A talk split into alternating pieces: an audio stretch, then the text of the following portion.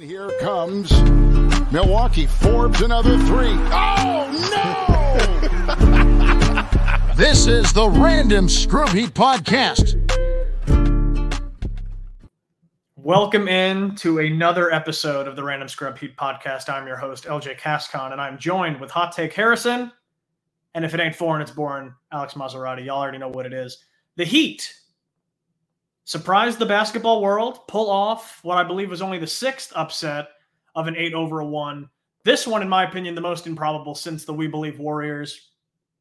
I don't necessarily count the uh, the Sixers over the Bulls because one, anything to discredit the city of Philadelphia, and two, Derrick Rose blew out his knee. So it's like, well, what are you going to do? Doesn't really count in my book, but that's just me. The Heat do something that no one thought they could do. They go into Milwaukee again on the on the very end of the last episode, me and Harry were talking about, you know, you need to, you know, it's okay if you don't finish it off in Milwaukee. You have to finish it off in Miami because then things get a little too hairy. No pun intended, Harry.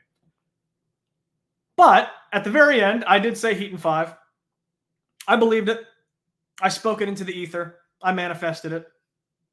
They come away with a two point win in overtime. Jimmy Butler did Jimmy Butler things again. The dude almost scored 100 points total in game four and game five. He is the best basketball player in the world right now. He has been the best playoff basketball player in the National Basketball Association over the last four years because the Bryn Forbes allegations are dead. They've been dead. No one is even on his level. If you subtract that one just disgusting abomination of a playoff because it was a shortened season, I will use every excuse in the bag because it fits my narrative, damn it. He is the best basketball player that we have seen in the playoffs since he's put on a Miami Heat uniform. And that's incredible absolutely incredible. But the, within the the realm of Heat Twitter, we all understand how great he is. We understand what we're watching is history. We all are cognizant of that. Everyone outside of this space doesn't seem to be. Mainly talking heads at ESPN, talking heads on other platforms, anybody on Knick Twitter. No one seems to want to give Miami credit, but we're familiar with this, aren't we, guys?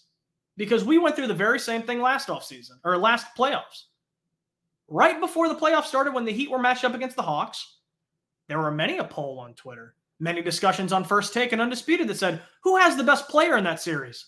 Do either of you want to answer for me and who everyone thought was the best player prior to that Heat uh, Hawk series? Who, who was that? Who did everyone say was the best player?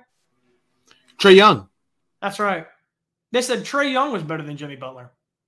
Then what did the Heat do? Well, Heat in five. Then they go over to the Philly series. People said that he don't have the best player. It's Joel Embiid. He's the best player. James Harden's the second best player in that series. The Heat have players three and four and Jimmy and Bam. What happened? Well, Embiid got hurt because he's injury prone. And there weren't any Houston strip clubs in Philadelphia for James Harden. So we saw what playoff James Harden turned into. And then they go to Celtics. They go to the Celtics. And admittedly, they have some pretty good players in Boston where I'll, I'll, I'll give a little pushback. Jaylen Brown's a great player. He's not Jimmy Butler. Jayson Tatum, phenomenal player. One of top 10 players in the NBA. He's not playoff Jimmy Butler. He's not. Jimmy didn't have any help that series. Took it to game seven. Couldn't protect home court, but that's okay. Because now we're back to this year. No one wanted to give the Heat any credit that they made an Eastern Conference Finals run. Being the number one seed, no one wanted to give them any credit. Now we're in this playoffs. Nobody took the heat, me included. I apologize last time. But now I'm here to talk my shit. Because the Heat, I am two games removed now from my apology to where I was back on the Heat bandwagon. I believe in them. They are incredible. It's always Heat and five. It's always been Heat and five. They now dispatch the Bucks. No one wants to talk about it. Everyone wants to talk about Giannis's post-game press conference and how it's okay to lose because it's not a failure. We were the number one seed in all of basketball. We had home court throughout the entirety of the playoffs if we were able to make it to the finals. We lose in five games to the eight seed, a team that lost to the Atlanta Hawks in the play in tournament, a team that was trailing to the Chicago Bulls with three minutes left at home in a do or die scenario to end their season. And they lost in five. But that's not a failure. And every media pundit will tell you, no, Giannis is right. It wasn't a failure. Anything to discredit the Heat, right? Yeah. Alex, I, I, I want to throw it to you now. Just, just go on. Just, just go talk your shit. Talk, talk your shit about how no one believes in him. Dude, it's really funny because you know I I'll be the first one to tell you like just like people can admit we're like when things were incorrect. I did not foresee. I think the last time I was on the pod, I, I was saying we're going to get our, our shit kicked in by Milwaukee in four games. Not close. And then Jimmy Butler pulled off the improbable and turned into Kobe, MJ, or just now playoff Jimmy and did what he did. And how everyone's initial reaction, I, I guess it was that night when he dropped 53 for about 15 minutes how everybody's initial reaction, how that wasn't leading every show. I know Aaron Rodgers was traded that day, but we knew that was happening for weeks. ESPN, Fox Sports One, all of these places. And again, I'm not trying to be that guy that's like the national media sucks. I'm sure a lot of y'all already don't enjoy watching it. That's why you're listening to this fantastic podcast. But it's getting ridiculous. Like this man, if LeBron had done that, if Steph Curry had done that, if any other big name player had done that, we would have led of how incredible it is. I don't I don't understand how these shows aren't leading with what is this mystery behind Jimmy Butler and how he can literally become a top 5 player, top 3 player in the NBA in the playoffs but not be named an all-star in the regular season. There should be documentaries being there should be 30 for 30 crews taping Jimmy Butler right now in the Heat because we've never seen anything like it in sports. Yet we're talking about Giannis Antetokounmpo who got frustrated at a reporter asking a very legitimate question after only the sixth time this has happened. Do you consider this a failure? And for him to get so visibly upset and like I, I don't I, I, in, in a nutshell what I'm not trying to discourage the message of what he's saying. His big overall message is a loss can be a lesson. Nothing is a failure. Kobe said something similar years back, right? You always got to learn and adapt. But you can also objectively admit that this is bad. The way Giannis was talking, it, it was like they had just lost to the Kawhi shot on game seven of the NBA Finals. Nothing more you can do. You left it all out there. Crazy stuff happened. Don't like he was sitting there and acting like the the Bucks did not overlook the Heat. Giannis could have played another game. They thought they were going to take care of business. Game what was it? Game 5? They thought they were or game 3, I'm sorry. They thought they were going to take care of business. 100% and they didn't. And then Giannis had a 30 point triple double. Like, can we just admit, like, one player took on the number one seed and completely outdid them? And yes, in multiple instances, Milwaukee completely mentally unraveled. A complete objective failure by Mike Budenholzer, right? I want the Milwaukee Bucks organization to stand by Giannis Antetokounmpo. Don't fire Mike Budenholzer and run it back with that core. There's no failure in sports. Run it back then. Run it back. I want to see Mike Budenholzer next year making no adjustments again. I want to see Jrue Holiday getting 50 put on his head again by Jimmy Butler. And I want Khris Middleton to play every third game and then give you a nice occasional 30 point game in the playoffs. And y'all can get bounced early again. Because outside of this one title run that Milwaukee has had now, we can go step back and look and see that they are just like every other East contender, except they won the championship against Phoenix, which you have to give Giannis credit for. But this this is this was a big moment for Giannis. I, and just to, even even in the greater NBA scheme, if Giannis wins the championship this year, he is on a path to be a top seven player of all time. He's had a, he will have had a better start to his career than LeBron James, Steph Curry, uh, Kevin Durant. I mean, it's up there with like the start that Kobe had and, and things like that. Like it's just, and now it's the opposite. This is something that is never going to leave his resume, in my opinion it, it, it, we don't let LeBron escape. If LeBron in 2012, if the Heat had lost to an eighth seed, if LeBron in 2000, I'm not even trying to make this about LeBron. If LeBron in 2018 or 19, even after Kyrie went to Boston, lost with J.R. Smith and Isaiah Thomas and Jae Crowder, seven seed to two seed, eight seed to one seed, it would never be forgotten, never talked about. And now we've spun this into a positive for Giannis because he had a nice Disney family friendly quote that there's no failure. Sure, there's no failure in the grand scheme of things. You're a rich millionaire. You have a championship. You're one of the greatest players ever. I get that. But objectively, this was a failure for the Milwaukee Bucks. Someone should call Mike Budenholzer should be fired, right?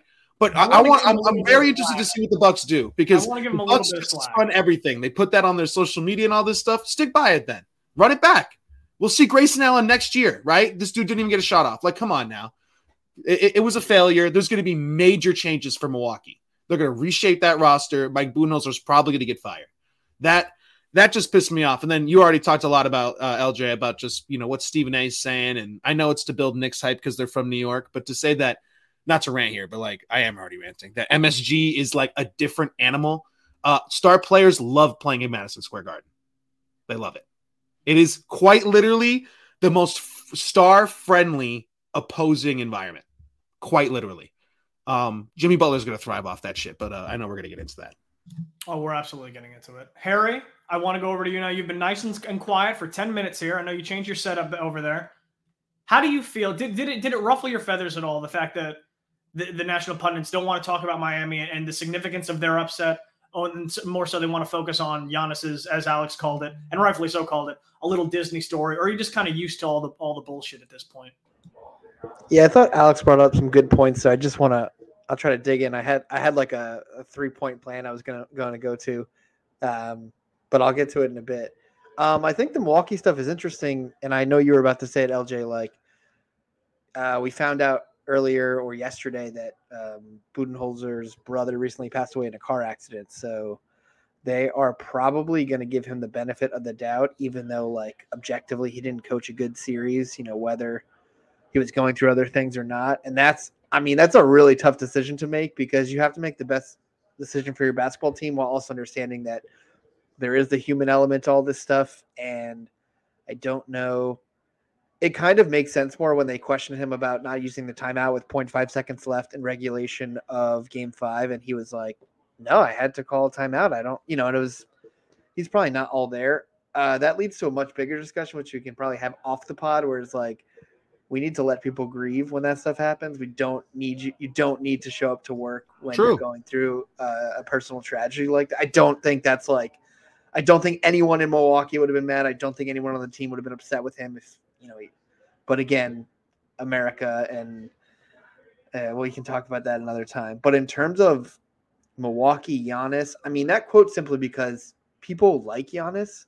He's a um, he's always been a pretty genuine guy, even while he was visibly frustrated by this reporter's question, and it sounded like he had asked him the exact same thing when they lost last year. Um, he tried to go down. He didn't make it personal with this guy. He was just saying like, you know, are we, is it really a failure um, when we're, you know, I, he took it like I'm a failure, and that's not what the guy was asking. He was like, "Is this situation a failure?" And objectively, of course, like you're the one seed, you have the best record. Not okay. It's not even like it's not even like it went to game seven and there was like a weird bounce. Like we crushed them. It wasn't close.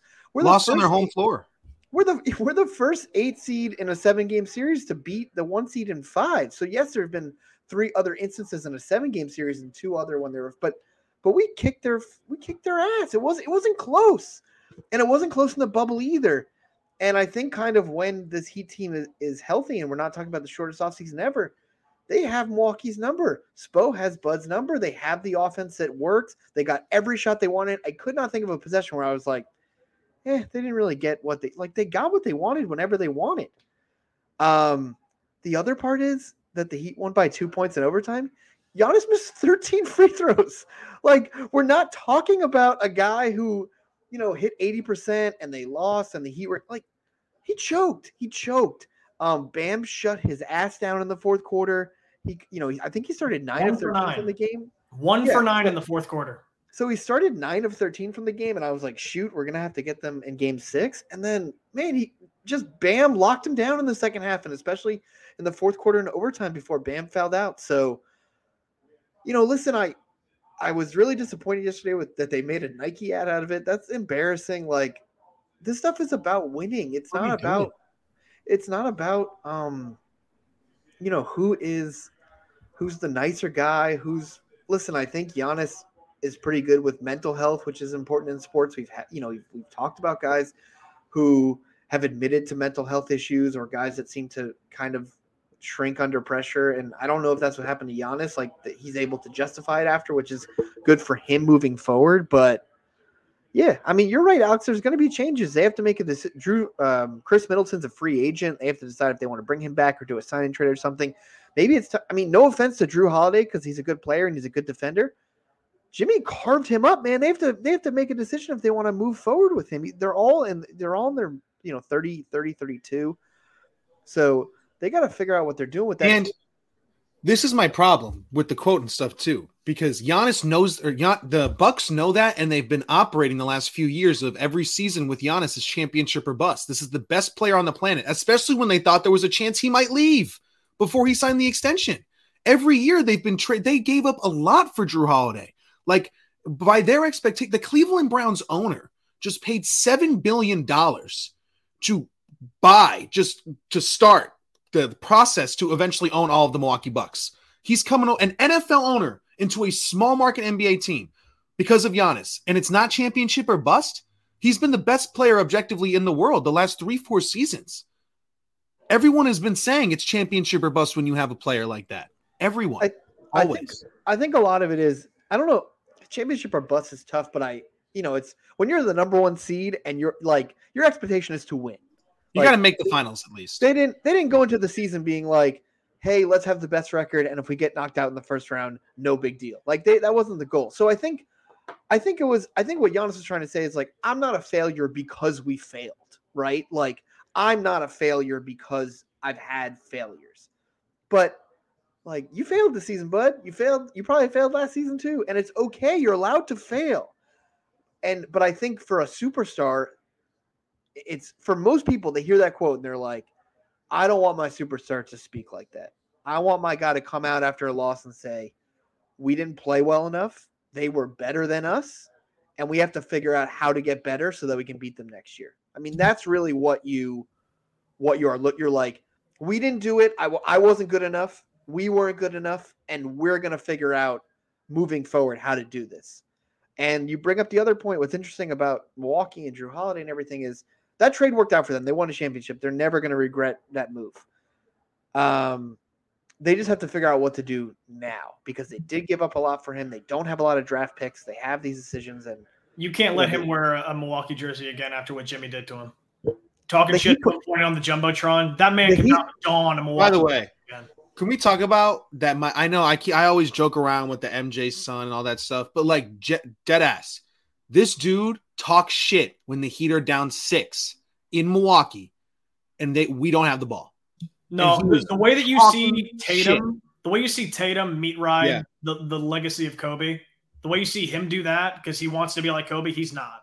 It's No, Jimmy. it's true. yeah. Jimmy is like the that closest quote thing Jimmy's like everyone talks shit when it's even score when it's zero zero. Like Jimmy literally does that when they're Yeah. down. He That's is what you can't you can't bring Jrue back from that. That that's a mental hurdle you can't get past.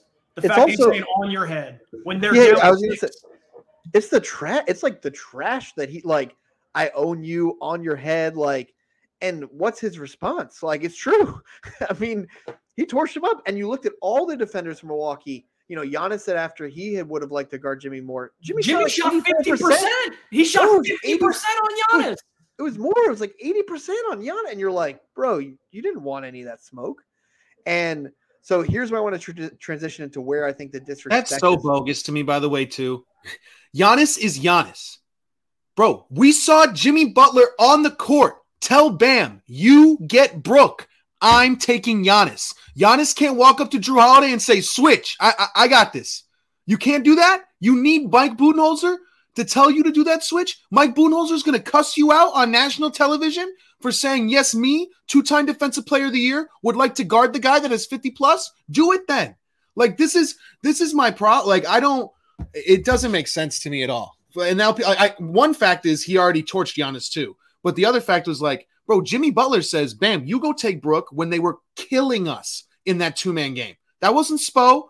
That was Jimmy Butler saying, "I will take the best dude. You take Brook." So we stop stranding Strus or Caleb Martin or whoever. Giannis could have done the same thing. He did not do that. He watched Jimmy Butler torch Jrue Holiday. That's that's the out. thing too. Like you think when Bud was in Atlanta, had Jeff Teague come up to him and said in that Eastern Conference series against the Cavs, saying, "Hey man, let me get LeBron," Coach Bud would have told Jeff Teague to fuck off. Giannis is not Jeff Teague. Giannis can say, "Give me Jimmy, and I will guard Jimmy." And Bud would have said, "Okay, you're the you're supposedly the best player in the league. Go do it. Go do you. Go be great." Literally, He Literally. couldn't do it. So Harry, I want to throw back to you now, just because maybe we do need to change direction a little bit here. I just I just want to so I want to give my I'll try to make this quick. My three prong answer about why the Heat are so disrespected in the playoffs in general. So one, people have disrespected Jimmy Butler his entire life. He's listen, he has a he has a very interesting story. He was homeless as a teen. Uh, I believe like his mom's friend adopted him, uh, raised him, got him to Marquette. He's the 30th pick. Guys, I'm, I'm just going off the top of my head. The only guys, like real superstars I can think of who are late draft picks are like Jimmy was was 30 uh, in the NBA draft, and then yeah, Jokic is a second round pick. I cannot think of other guys that are really doing it in the NBA right now who aren't like top top picks.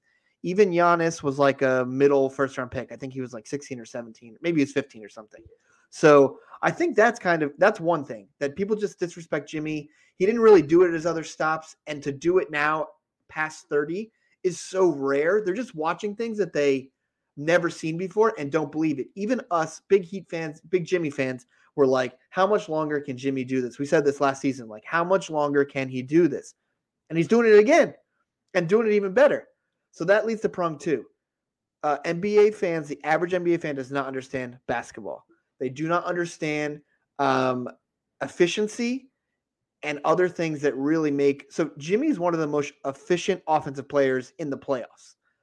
That makes him, to me, you guys keep comparing him to Kobe. I think he's got the Kobe personality, but he doesn't play anything like Kobe.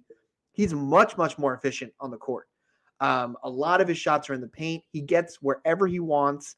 And, you know, his three rises a little bit, but like he's basically in the paint, getting what he wants layups, uh, mid range, and free throws. His true shooting percentage was like close to 70% this past round. He has been unbelievable and it took a while for it took a while for people to go from like he's great, he's a dog to count there everyone's about counting stats now. You hear these and you're like counting stats don't matter. That's why we can talk about it some other pod why we're probably all ready to move on from Tyler Herro at some point because the counting stats don't really it's not it's not it's not really doing a great job of showing what he can bring to the team. But Jimmy's efficiency is what really makes him dynamic and is really changing the game. That's point two. Point three is we're simply Miami. It's a combination of people being jealous of us. They do not like that we that we have uh, warm weather most of the year, that we can go to the beach anytime we want, um, that we show up late to games because we were probably doing cocaine somewhere else. So they're just jealous of that fact. Um, the fact that after the game's over at 10:30, you can go clubbing, you can go out, you can go dancing. You know, if you live in Cleveland, if you live in um, I was gonna I don't know what other city I'm gonna trash, but if, if Milwaukee, you Milwaukee, if you live in these places, um, there's nothing to do after. You just you're cold and you're trying to get home before you freeze to death. So that's all it is. So those three things, I just think people can't give us credit. So when you're, and plus there's just the hype machine of the Knicks. Um, like I like Richard Jefferson. I think he's pretty good when he's on TV. I don't know if he was drunk yesterday or what was going on. Nothing he said made any sense. So Channing Frye, who's a former Knick, was like trying to. He was like basically saying, "I think it's a toss up. I think the Heat win because I don't think anyone's beating Jimmy." And Richard Jefferson was like, "Oh, they got Josh Hart, they got Quentin Grimes. You know, these are good players." Um, uh, Josh Hart to me, elite role player. I wanted the Heat to get him. He's just great. Like a guy that small that can rebound like him and defend. Josh Hart, great player. I'm not going to take anything away from him.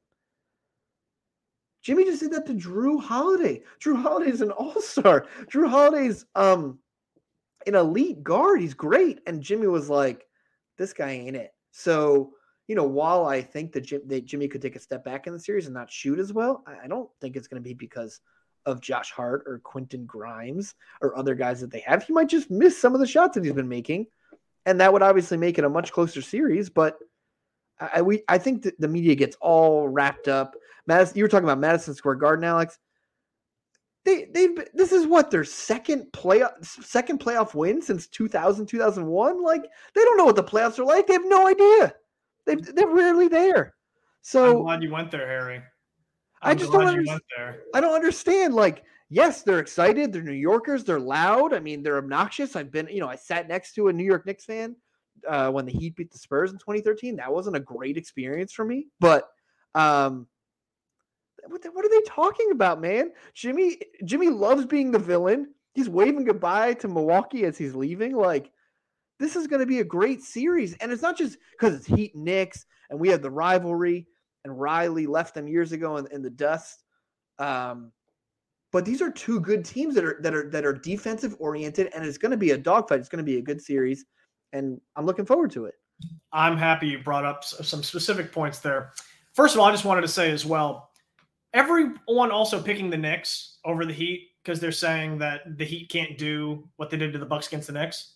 Why? You said it too, Harry. Josh Hart's a phenomenal player. He's not a top three defensive guard in the NBA like Jrue Holiday is. They don't have a Giannis. Julius Randle's not a Giannis defensively. Plus, he has a bum ankle. Will he even play? Who knows? What? Why can't the Heat go to New York and do what they just did? It's an easier matchup for Bam. It's an easier matchup I guess not specifically for the shooters because the Knicks don't play drop coverage the way that Milwaukee does, but it's an easier series for Jimmy, defensively speaking, no matter who you throw at him. None of them are of the same caliber as Giannis or Jrue. They do not have a defensive center that takes up space and stretches the floor like Brook Lopez. Why can't the Heat go in and do what they just did to Milwaukee to New York?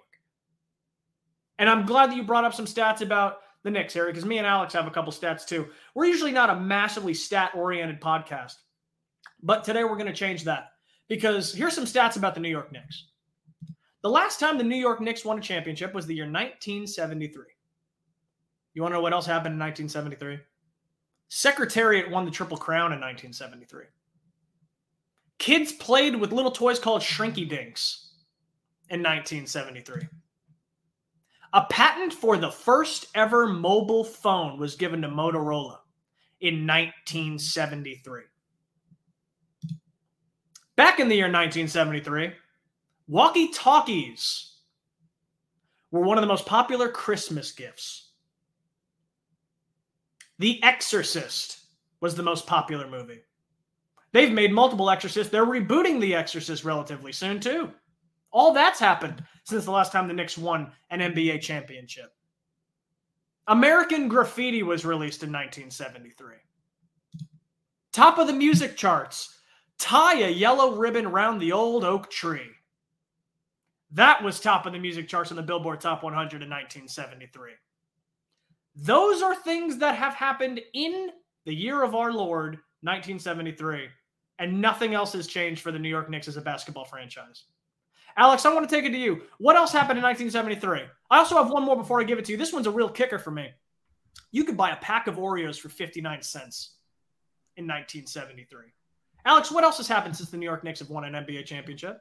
The same year the Knicks won the championship, the MLB decided, you know what, we will give designated hitters a shot in 1973. They've now said, no, everyone gets it. That this is insane. The Supreme Court delivered its decision on Roe v. Wade the first time in 1973.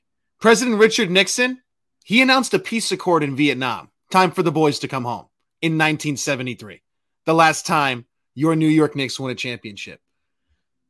Watergate, 1973. I mean, this go it goes on and on. George Lucas, he was working on something. It was an idea in his head called Star Wars, 1973. The last time the Knicks won a championship. Ironically, the same month, June of 1973, the same month, all of Nixon's staff resigned. Same time, same time they were getting that parade ready for New York, the president of the United States was under insane siege. I mean, 1970. And if you're just like, well, this is too harsh, we've heard these jokes. 1973, we've heard all this stuff. You know, come up with something new. This is what all these Knick fans like to say. Fine. To that, I say fine. Let's just talk about the last time the New York Knicks won a second round series, the year 2000. Um, if you're wondering what happened in 2000, George W. Bush was president. Um, Hillary Clinton was on the Senate. The number one song during that time, Three Doors Down, Kryptonite, dominating the charts. Have you heard of them? Have you seen them in concert recently? A lead, a lead song, though. Lead it's just, it's Barry Bonds playing baseball. Tiger Woods just getting started. The Yankees were actually winning World Series. So good time for New York in 2000. A dozen eggs, 89 cents. Number one show. Who wants to be a millionaire? Speaking of millionaires, what do you call 12 millionaires watching the NBA finals? The New York Knicks. Shout out ChatGPT for that one. Um, Boost Mobile, number one company. eHarmony, number one dating site. Just, I mean, it is absolutely ridiculous to think about the things that have happened since then. And then again, people are saying it's too harsh. Too harsh. We've heard these jokes before. How about the last time the Knicks were even playing in the second round?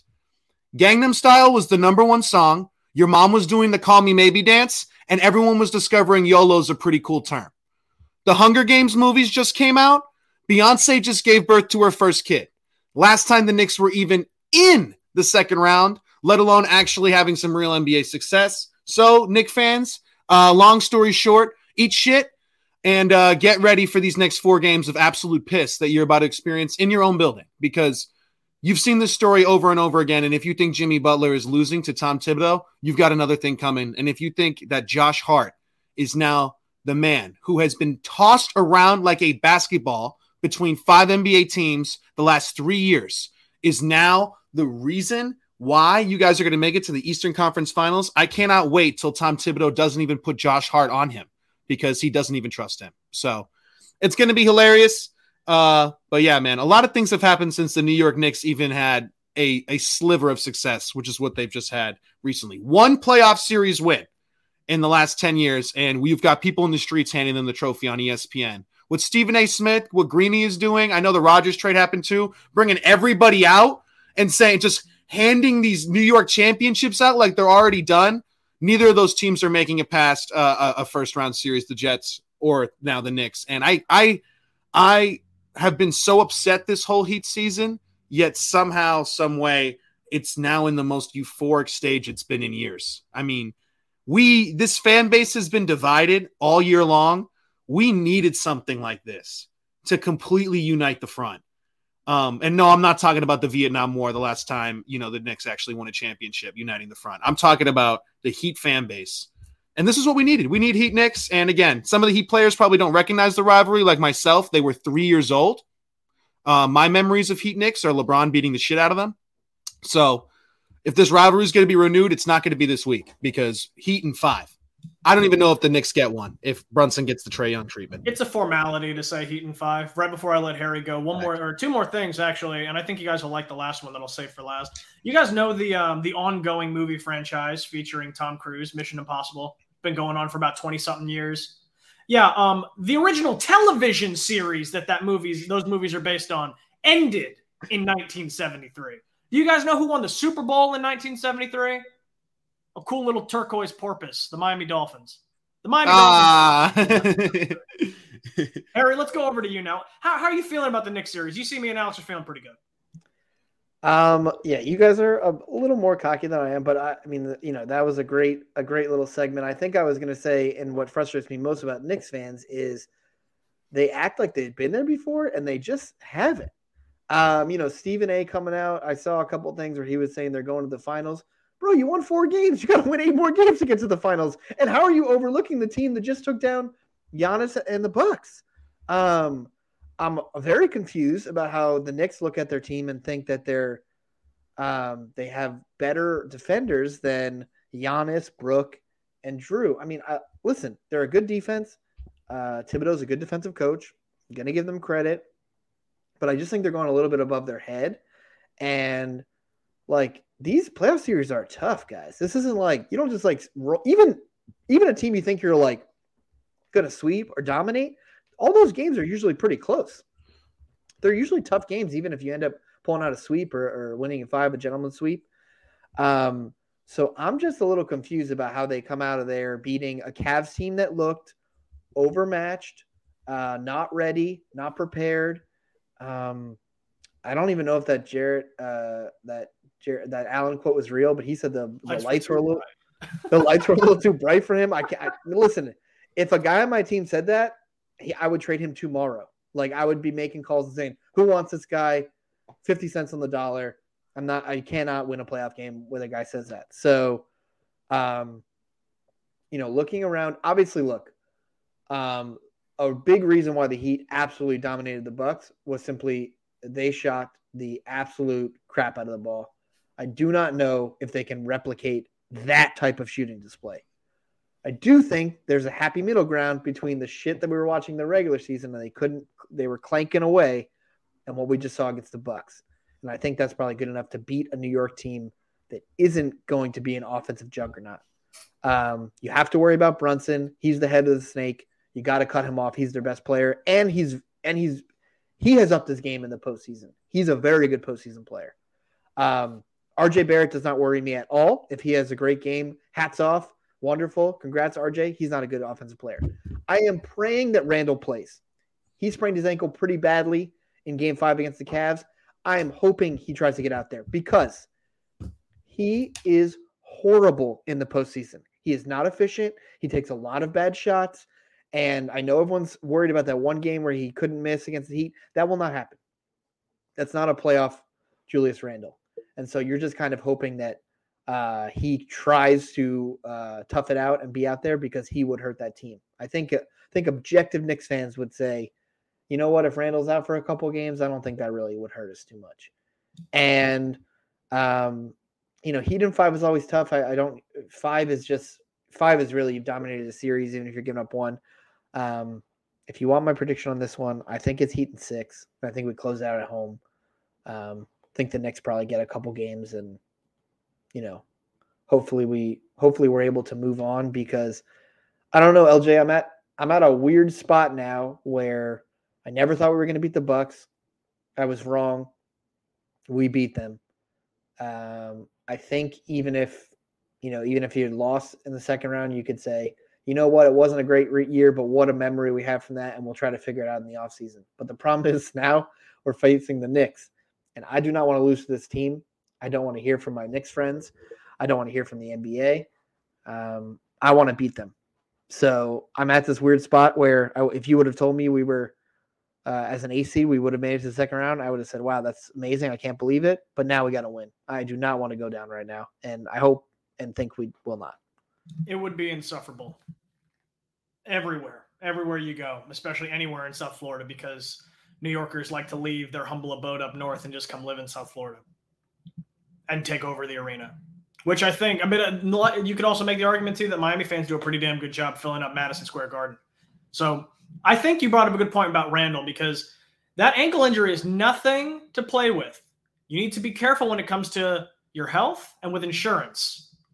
Speaking of insurance, a primary sponsor of the basement is Simple Health Advisors. Insurance does not need to be complicated. Email them or give them a call today and tell them that the basement sent you. Email our boy Jay Pugh at simplehealthadvisors.com, or you can give them a little ring at 321 345 7738. A little ring that the New York Knicks will not be getting this season. I don't even care if we don't get it either. They're not getting it. Because I don't think, even if they were to make it ahead against Philly or Boston, the Knicks just don't have it. And but I think that's interesting too. You mentioned uh, Randle's ankle injury, and then no one's really mentioned it because he came back. You know, he ended up hitting a big shot in game one against the Cavs and really hasn't been favoring it since. But Hart sprained his ankle pretty nasty in game one against the Cavs. Um, you know, maybe he's healed, maybe he's not. Like, there's just, you know, there's a lot of stuff. Obviously, the Heat uh, had some tough injuries in the first round. Uh, we didn't really talk a lot about it, but Depot going down, it, it, seemed like someone described it as like one of the most depressing uh, playoff wins because it happened when they were crushing uh, the Bucks and the game was way. So, you know, that was kind of interesting that, you know, that he just kind of bounced back from that. And they were like, you know, we, they, Spo always says next man up, blah, blah, blah. And you think it's kind of all talk, but that's kind of what they've done, you know? Um, and I don't know if you want to talk like X factors in the series or guys that we're going to need. Because I think the most interesting. That was where I, I think the most. I think the most interesting thing about Game Five is like again, Jimmy had another banger. He was great. Um, you know, down the stretch, erasing a 16 point lead on the road in the fourth quarter is insane. It's it's never been done. I believe that's the most uh, team has ever come back in a clinching game in NBA history. You know, so uh, but you know all these role guys played well.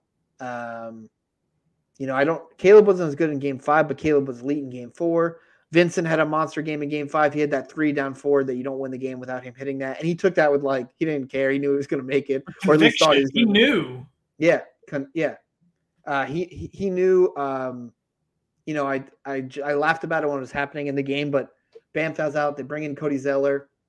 Gabe brings up, gives him a great pass to go up seven with a nice dunk because no one was guarding a substitute teacher, and it was just like just a great uh, a great win for those guys. Max Strus, who I was like, why is Max in the game? Two massive defensive plays down the stretch, big big block um, on Grayson Allen, and then a steal on someone else.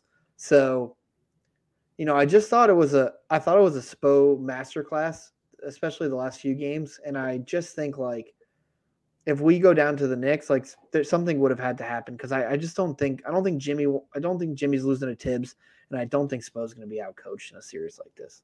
Spo is absolutely not going to be outcoached at all to Tom Thibodeau. It's not happening. You can write that in the history books already. Whether they win or lose, it won't be because Spo got outcoached.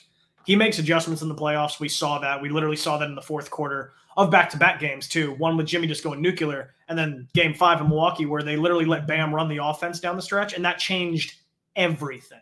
You were getting Jimmy literally off ball, going through double flare screens and getting up at the rim, uncontested for most of those. And then he would contort his body to, you know, to get and ones. Like that was a phenomenal job. And you might be able to do that too, depending on if Randle plays or not and how t- Thibs tries to orientate his defense. Because if they try to play it inside out, you can run similar stunts. You can do the same thing basically and get Jimmy to go off ball a little bit more just to tire out Hart or whoever else is going to guard him straight up. Yeah, They're so bringing bodies though.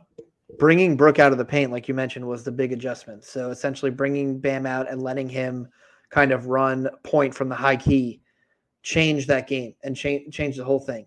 And also, I think we need to do that more. I think we've kind of talked about Bam's assists have gone down a little bit since Lowry got here. And Bam's an elite playmaker. And I don't know if they've been using that enough. And if the hammy's bothering him or his other things, like let him dictate stuff from the top of the key. In this series, too, if you bring uh, Mitchell Robinson had an unbelievable series, he really dominated the Cavs. Bring him out of the paint. Uh, make him come out and guard Bam.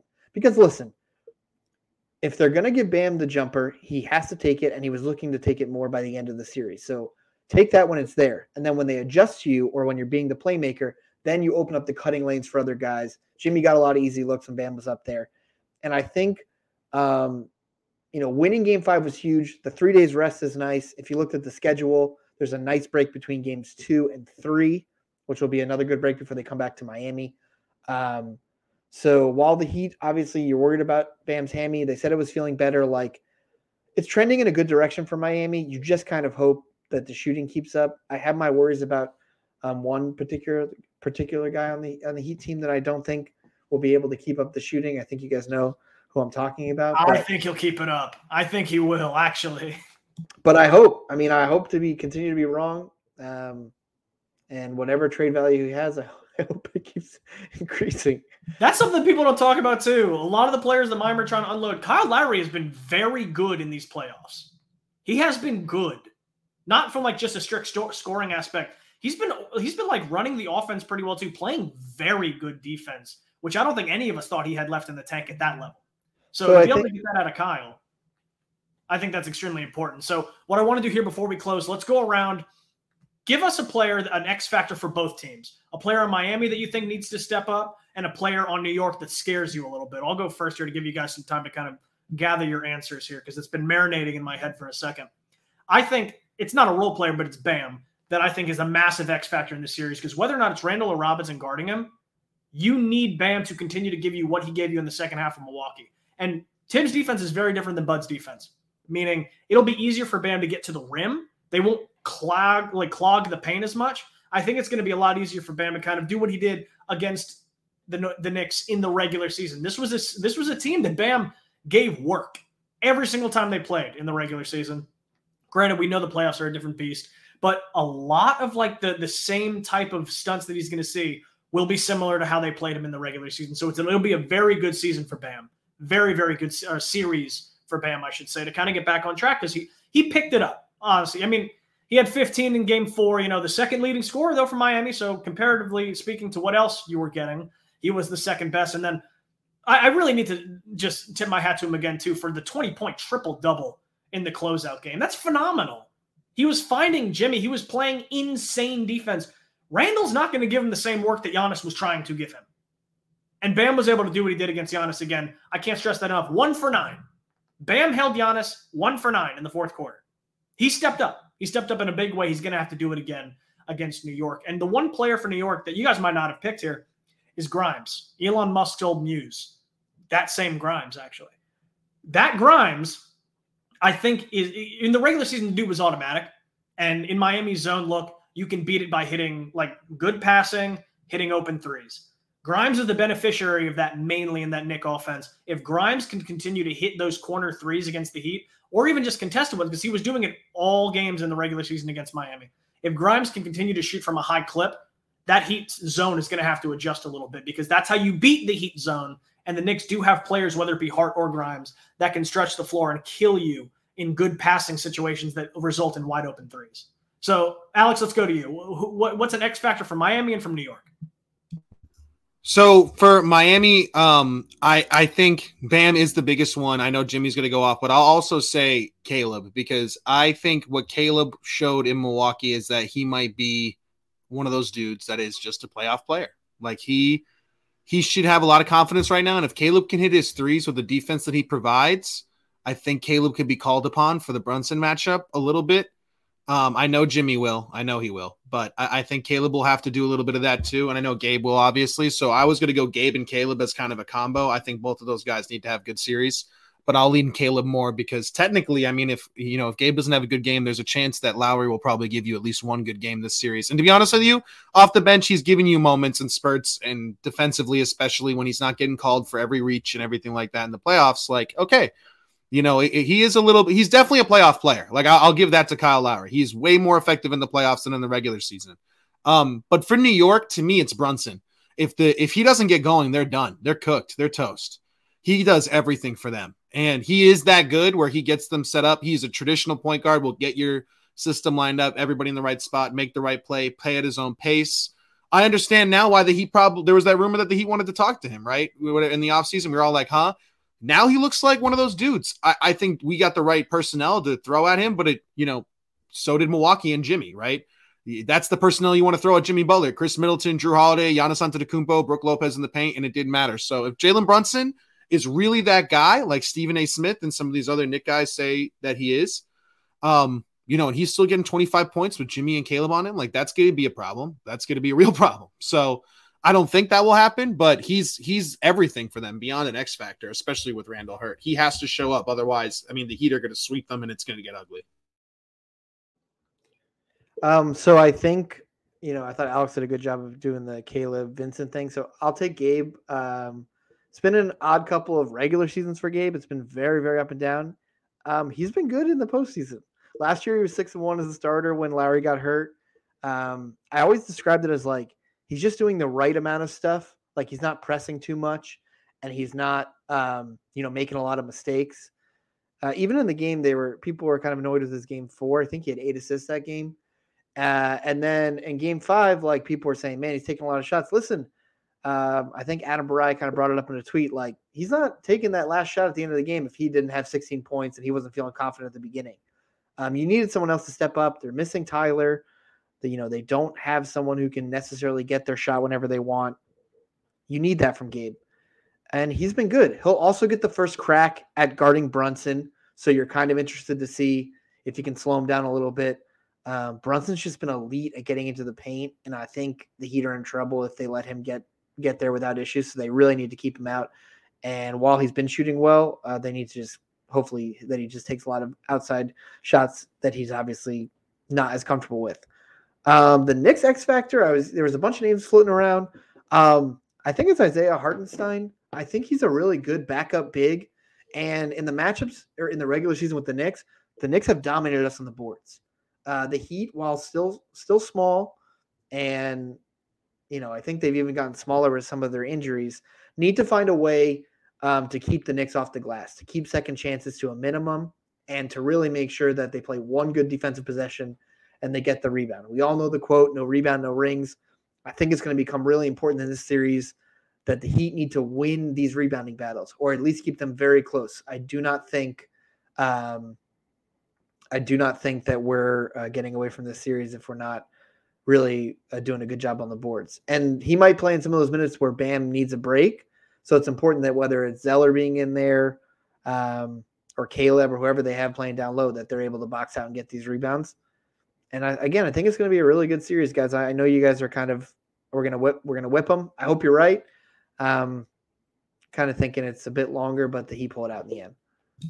The cocky Heat fan in me obviously thinks Heat and five, and that they're gonna Gabe specifically is gonna put Brunson in the Trae Young Hell in a Cell Part Two, but it also does scare me. Like the realistic side of me is like, yeah, no, Brunson's very good. Like he's very good at dissecting and getting into the paint and freeing up his midi. So with all that being said, it's still always Heat and Five. Come on, guys, you, you know what time it is. So thank you guys so much for tuning in. We appreciate all that you got that you guys do tuning in every single week. Sometimes we give you two episodes, sometimes we give you one. This week, I guess technically it was two, I guess. So thank you guys so much for tuning in. We love you all. Spending some time with your favorite random scrubs. Remember to take care and be good people.